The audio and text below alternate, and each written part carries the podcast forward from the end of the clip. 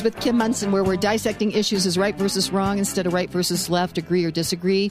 Let's have a conversation, offering you a conservatarian perspective. And conservatarian is the best of conservative and libertarian values. So Correct. There, so uh, coin that I word. just call it common sense. you think Our freedoms and common sense. the conservatarian perspective? Absolutely. So that voice you hear is Charlene Carter. Charlene, it is so great to have you in studio, and we actually met back in Washington D.C. Basically, Yes, we did. Yeah, the inauguration actually for uh, President Trump. we got to go back to the inauguration, and President Trump.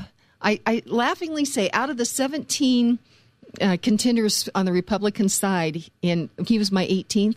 Uh-huh. But I tell you.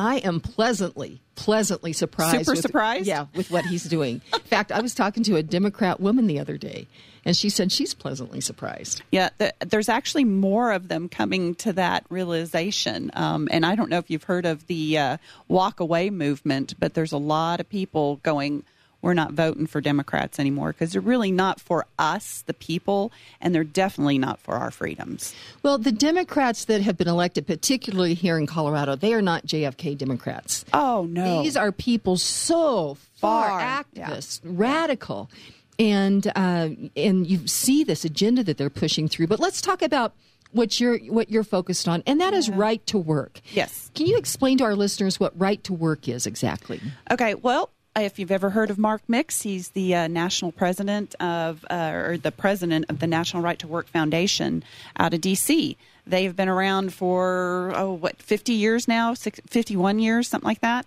Um, the reason that they became who they are is due to union abuse um, and union power, and then the politics that they get into, and the basically taking away our freedoms. Uh, the National Right to Work Foundation also is not the the unions like to call it a union buster, but they're not. They actually hold them accountable to the actual laws that are on the books um, regarding uh, workers' rights.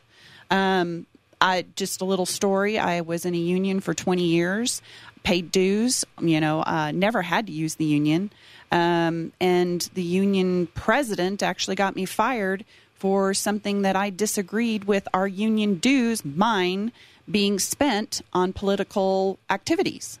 So, um, the National Right to Work Foundation wants to hold these unions accountable, and we should not be forced to pay for something we don't agree on or, you know, be forced into a union per se. Um, being a flight attendant for 20 years, I had no choice to get uh, to be in the position that I was in unless I joined the union. Now, you can opt out, they call it an opt out, but you still pay the dues. Um, the only So it's that- not a real opt out. no, it's not opting out at all. And what it does is it takes away your freedoms. Um, and, you know, it's really funny because those people that harmed me, okay, they would be screaming if it were the opposite. If, you know what I'm saying? So unions need to stay out of politics, period. These should be our choices. Um, our freedom, you know, it's it basically our First Amendment rights are being quashed, is what's happening. But Charlene, as I look at the uh, open secrets, heavy hitters, and we're looking since 1990. Uh, the number one contributor to political campaigns is S. Uh, let's see, SEIU? SCIU, Yeah. which is the Service Employees International Union. Yep. They contributed a total of $289 million Mm-hmm. to uh, political campaigns. 99.6% of that, $287 million, went to Dems and to liberals. Correct. Okay. Number five on that list, we talked about the National Education Association. Number six was the Carpenters and Joiners Union. Mm-hmm. Number seven was the American Federation of Teachers. Number eight, get this one the American Federation of State, County, Municipal Employees. Okay. Number nine was the Laborers Union. So out of the top 10, what was that? Five of them are all uh, union contributors, and they all have contributed well over 95 to 96 percent went to Dems and to liberals. Yeah, and um, they probably all fall under the AFL-CIO. When I was in um, Washington last week, they actually had a hearing with Richard Trumka. He is the international president of the AFL CIO. And right now, because of the Janus ruling, which was argued in the Supreme Court regarding uh, public sector unions, you know, people being forced to pay union, you know, membership. Um, the Janus case actually gave them more freedoms. Of course, the unions right now are fighting that, mm-hmm. and they're trying to, you know, um, over trump per se mm-hmm. that ruling and still not doing what the Janus case is, you know, there for, and that's giving back the money that they have used for political purposes. Um, and the Janus case wasn't that a teacher out in California that sued? I think that, that no, no wasn't? he wasn't a teacher. No, he was actually like a social worker, and he okay. worked for the state. Um, okay. Mark Janus is an amazing man. Uh, I got a chance to meet him last year um, through the National Right to Work Foundation. This was before his case was decided in the Supreme Court. Um, and thank God his the Supreme Court ruled. Of course, you can tell the division between the Supreme Court. Thank God we have who the was majority. It? Yeah, yeah, the majority now um, because it's it was a split. Uh, and but see, and this is what's so interesting is it's a split on a question of freedom versus force. Correct. I, I, I mean that's astounding that that is what's happening in America. Oh, this is going to, if we don't watch out, this is going to become, I consider like a Venezuela. I mean, it's just a slow trickle into a dictatorship.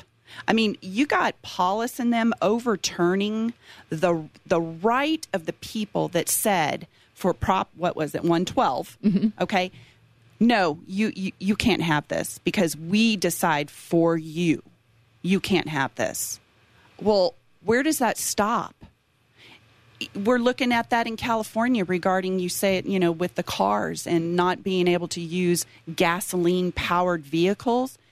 That they're forcing that on us. Excuse me? And freedom of mobility, the freedom for everyday individuals. Yeah, to get to, be to able work. to move. Yes. To take their families yes. where they need to go. Yes. You know, why and they you know, Charlene, what's so interesting about this though because as I've thought about this whole freedom versus force as we were preparing for Stand for Colorado, is the radical activists that have taken over the Democrat Party. Again, this is not the Democrat Party of, of no, JFK. it's not. It's not. You know, and so uh, uh, what it is is they t- they take a narrative, something that people think is a good idea, whether or not you know it's clean air, clean water, uh, education for our children, uh, vaccinations for uh, against childhood diseases, you know, things that we all go, yeah, you know, that's a pretty good idea. But then they take that now, and what they've done is they've rolled roll that that narrative. They've used it to push forward power and force, mm-hmm. and so we have got to push back on that. Yeah, well, that's one of the reasons that I was in D.C. last week, and this has got to do with just your general right to work for a company or work for you know a state you know, uh, entity. Um, I was forced to be able to want the job to be a flight attendant into a union that harmed me, that took away my very, you know, uh, career, my way of making a living and supporting my family. Okay? How does that work? I paid them for 20 years to protect my job they are sworn in to protect our, you know, rights as a worker, and yet my union president decided that my voice should be shut down plain and simple in the work, you know, in the workplace and within my union. So I paid for 20 years to get fired. What if we don't stop this insanity? Now, the Janus case took care of the public sector version of unions. I am fighting really hard to do the same for private sector. And what's funny about airlines are they are private entity companies, but they are governed by the Railway Labor Act, which is an act that government enforces. Okay, uh, it's such a it's such a convoluted, you know, mm-hmm. act as well. But it does protect us, especially when it comes to our freedoms and freedom of speech. But the thing is, is that we should have the freedom to choose if we want to be in a union, what union we would like to be in or stay out of it completely and be able to negotiate our own contracts or whatever. Like our pilots at Southwest Airlines have their own association, they take care of their group. They don't, it, whatever, you know, affects maybe, let's say, you know, our safety or their health or whatever on an airplane. They, they'll go up to, you know, DC and, and lobby for things like that. But ultimately, they take care of those employees, those pilots. That doesn't happen within the union that I was in. That union takes our money and decides to spend it on politics.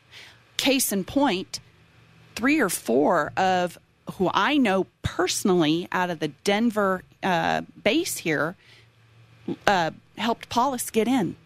Out of my union, and does my uh, the other union members know that these women were paid by us, or it was us, me being you know in in that union. I, have been fired for two years. Okay, um, but they were here helping Polis get elected. So and they're getting paid to do this by our dues. And that's that's one of the things on the on the the freedom side is there's not all this money because um, for people. I mean, we do this basically volunteering uh-huh. because uh, there's no force, there's no power in freedom. And uh, so that's why it's important, this case that you mentioned in California. And then let's talk some more about right to work. Yeah. Um, we're going to go to break. I have Charlene Carter in studio with me, guest chick, to talk about right to work. You're in Washington, D.C. last week, int- helping introduce that leg- legislation. Yes, with Joe Wilson, yes. And it's already been introduced um, into the Senate by Rand Paul. Right. So, yeah. Okay, so we'll be right back. Hey, welcome back to the Americhicks with Kim Monson, where we dissect issues as right versus wrong instead of right versus left, agree or disagree. Let's have a conversation, offering you a conservatarian perspective. Be sure and check out my website at americhicks.com. Sign up for my emails. And also check out standforcolorado.com. That is the website for this great rally that we had. And we're starting to roll out the videos of each of these speakers. And you will be amazed at the, uh, the strong speakers, the important issues out there. Uh, one of the really important issues is the right to work, freedom versus force the uh, the freedom to say yes or no, and that is what you're all about, Charlene Carter. Correct. Correct. Yeah. Okay, so right to work. You were back in DC. Washington D.C. Yeah, last Wednesday. And right to work legislation. You were there. Uh, you know, with yeah, I was with Joe Wilson okay. and uh, Mark Mix, who is the president and, and main speaker of the National Right to Work Foundation. Wonderful, wonderful people. Um, and again, I can't say too much, but they are actually they took my case, so okay. we'll see how far this this case goes. Okay. Um, anyway, uh, Mark Mix, um, basically, and Joe Wilson and a couple of other congressmen, and I think there's 56 or 58. I can't remember the exact number of, and they're all Republicans. There are no Democrats signing to this bill, of course. Um, they just basically want to. The only thing they really want to do, and I'll and I'll quote this: Mark Mix, president of National Right to Work uh, Committee. In an age of legislation overreach, this is one of the shortest bills ever introduced. The National Right to Work Act does not add a single word to federal law. Instead, it's simply removing exist, existing language in the National Labor Relations Act and the Railway Labor Act that gives union officials the power to extract dues from non union workers as a condition of employment. Okay, so what that means is I opted out of my union, okay, which still I didn't opt out paying for it. I opted out and became a fee based um, person, union member, which means I still pay dues, but every quarter they give me a check of like $24. It's $7 and change that they supposedly spend on politics up there in Washington.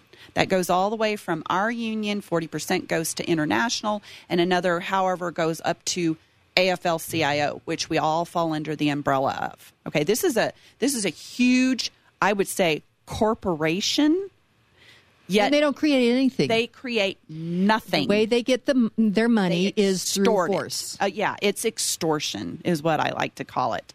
I mean, I'm sorry, but that's what happened to me for 20 years. Well, and um, we and we just talked about all of the uh, the money that goes to uh, to political campaigns. Oh, I could give you a list, especially under the AFL-CIO. Um, and my biggest complaint was we fund from my local to the international to the AFL-CIO to Planned Parenthood.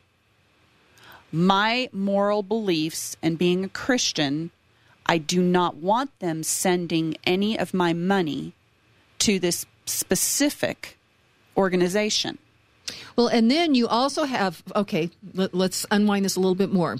We're going through, we talked about in the top 10, but if you look at the top 20 and these heavy hitters on open, open secrets, you have even more unions. Mm-hmm. So they are lobbying, they're getting um, uh, candidates elected mm-hmm. who then are beholden to them because they receive this money for their election mm-hmm. from these different unions. Mm-hmm. And then you mentioned Planned Parenthood. Mm-hmm. Planned Parenthood gets That's just one of many. Yeah, gets yeah. half a billion dollars of taxpayer money. Already my tax dollars go to it. Already. Okay. And and we need to we need to turn oh, that around. I don't I Kim, that's one of my biggest pet peeves. Why are we paying for others' decisions to do what they do? Why why are we paying? I, don't get any of this. I, I, am almost so flustered I can't say anything about it. Um, because why am I being forced out of my tax dollars to pay for this stuff? And then I'm in a union and I have to pay for even more. Right. And it's taken a while to get to this point here in America. Yeah. We've got to get it turned back around. So this right well, to work. Well, the unions are going to fight this tooth and nail because yeah. while I was up there, Richard Trumka was introducing a 35 page bill. And I believe this was in the subcommittee. So I got to listen to some of this the other day. Um, it's going to take a lot of rights away from companies. Now, don't get me wrong. I understand that sometimes companies aren't as fair or whatever to their workers. Um, I've seen it, I've experienced it, you know, so be it. But these unions don't do anything about it because it's still happening. We have contracts that the company can, you know, supersede over and, you know, and, and roughshod over.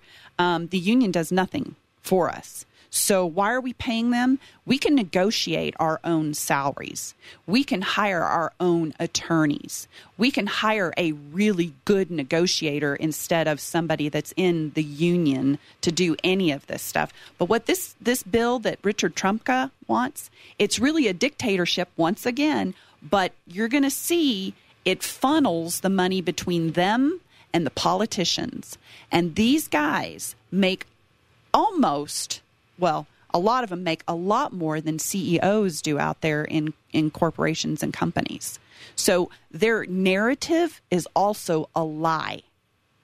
They get more perks, they get more, you know, um, give backs.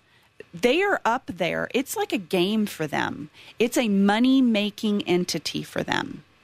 And they're not there for their workers. When a worker in, in New York City makes about $70,000 a year.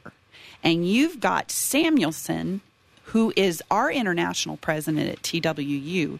He's making 200, let's see, what is it? Oh, he gave himself a raise, a 20% raise. He makes $258,000. Now, that doesn't include um, his perks which could be cars, oh, travel, oh, yes, all that and, kind of stuff. Well, and he's really good friends with Cuomo in New York City. So who do you think he's helping? And you scratch my back, you yeah, I'll scratch yours. Oh yeah, I've I've watched this for what twenty years. Okay, so we're getting close to the end of the show. the The solution is right to work then to try to get this whole thing turned back around. The unions should not be telling us or forcing us as individuals, wherever we work, to pay them to have a job. You see what I'm saying? I, I do, but they but they imply. I know that like the teachers unions, they say that they are bringing value to every teacher in the district. So that's why they should be able to force every teacher in the district. How did they bring value here in Colorado when the teachers make less than what these administrators make. And what they make as union representatives. They haven't done anything for these teachers. They tell them a you know this story that they're going to do for them, but you tell me, have teachers have their salaries actually gone up the way they should? Or have they hired more administrators and more people that make a lot more money that don't teach our children, and that money pays for that instead of their salaries or going to our kids?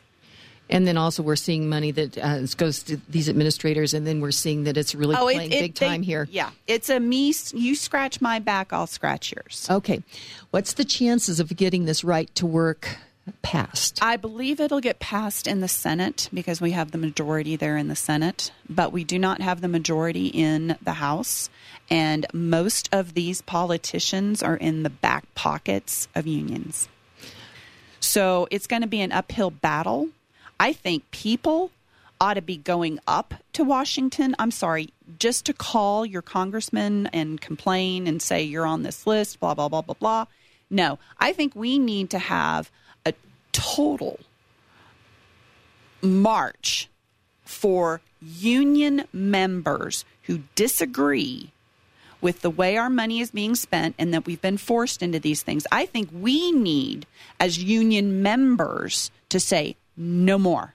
We want to decide. And if you don't work for us and you make a heck of a lot more money than we do, and in the private sector, we don't get a, a pension, the public sector union members get pensions. Who do you think funds that? We do. Yes. Okay. And where do you think all the money is going to come from? And for somebody like me who got fired for, you know, voicing my opinion and my rights, uh, where's the money going to come from? Well, uh, right. It comes from us. So, Charlene Carter, thanks for being here. Oh, you're welcome. Thank you for having me. Yeah, we're going to have to have you back. You know, keep us apprised what's going on with this. I will.